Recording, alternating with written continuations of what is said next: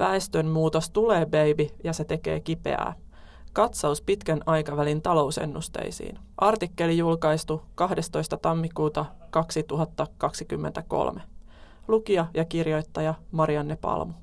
Talousennustaminen on vaikea edes muutaman kvartaalin päähän, mutta vielä vaikeampaa se on vuosikymmenten päähän. Siitä huolimatta osa ekonomisteista on näihin ennusteisiin ryhtynyt ja pääteemoihin on helppo omissakin mielipiteissä yhtyä. Goldman Sachsin ekonomistit julkaisivat äskettäin tutkimuksen, jossa globaalit talousennusteet ulottuvat aina vuoteen 2075 asti. Kaksi asiaa näyttää olevan todennäköisiä ja monissa muissakin ennusteissa läsnä. Talouskasvu hidastuu ja Eurooppa menettää asemiaan globaalissa kilpailussa. Siinä missä maailman suurimmat taloudet olivat vuonna 2022, järjestyksessä Yhdysvallat, Kiina, Japani, Saksa ja Intia. Vuonna 2075 Saksa ei uudessa ennusteessa mahdu kärkiviisikkoon, vaan tippuu sijalle yhdeksän. Samoin Iso-Britannia menettää vuoden 2022 sijoituksensa kuusi ja tippuu 2075 ennusteessa sijalle 10 ja Ranska sieltä 7 sijalle 15.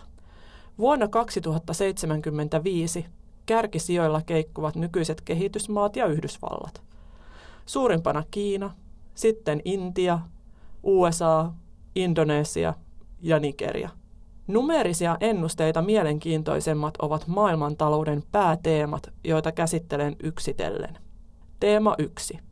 Talouskasvun hidastuminen väestötrendien seurauksena.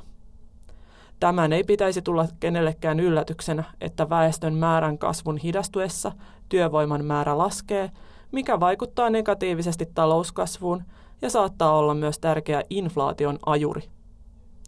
Väestön kasvu on puolittunut viimeisen 50 vuoden aikana kahdesta prosentista alle prosenttiin, ja sen odotetaan pysähtyvän seuraavien vuosikymmenien aikana. Yllätyksenä on tullut väestön kasvuennusteiden lasku. Pitkän aikavälin ennusteita on nimittäin korjattu selvästi alaspäin vuoteen 2017 verrattuna.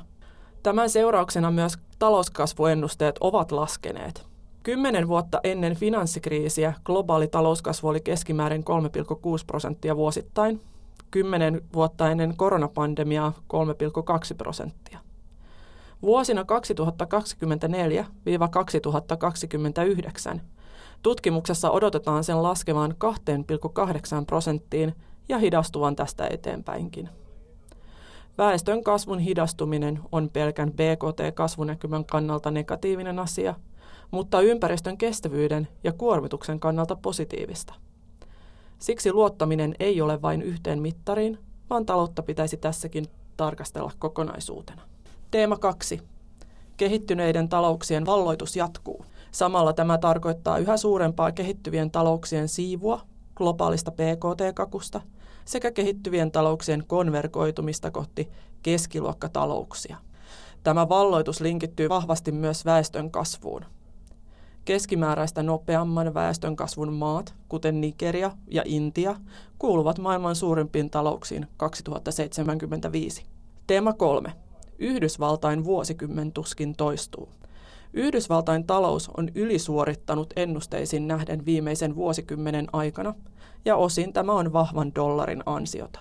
Vahva dollari nimittäin kasvattaa nimellistä dollarimääräistä PKT ja on sitä kautta johtanut ennusteylityksiin.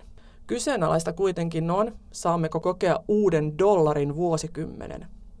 Tutkijat eivät tähän usko, vaan ennemminkin kehittyvien markkinoiden vahvistumiseen ja Yhdysvaltain kasvupotentiaalin kapenemiseen. Näkemystä puoltaa myös se, että ostovoima korjatuin termein yliarvostetun dollarin pitäisi painua seuraavien vuosien aikana. Teema 4. Vähemmän globaalia eriarvoisuutta, enemmän sisäistä eriarvoisuutta. Kehittyvien talouksien nousu ja kehittyneiden talouksien kasvupotentiaalin supistuminen johtaa globaaliin tulojen uudelleenjakoon ja sitä kautta taloudellisen eriarvoisuuden supistumiseen tulevina vuosikymmeninä. Sen sijaan talouksien sisällä eriarvoisuus tulee tutkimusten mukaan lisääntymään. Tähän vaikuttavat monet tekijät työmarkkinoiden rakenteesta poliittisiin valintoihin. Taloudellinen eriarvoisuus koki sysäyksen koronapandemian aikana ja myös keskuspankkielvytyksen arveltiin ruokkivan varallisuuseroja.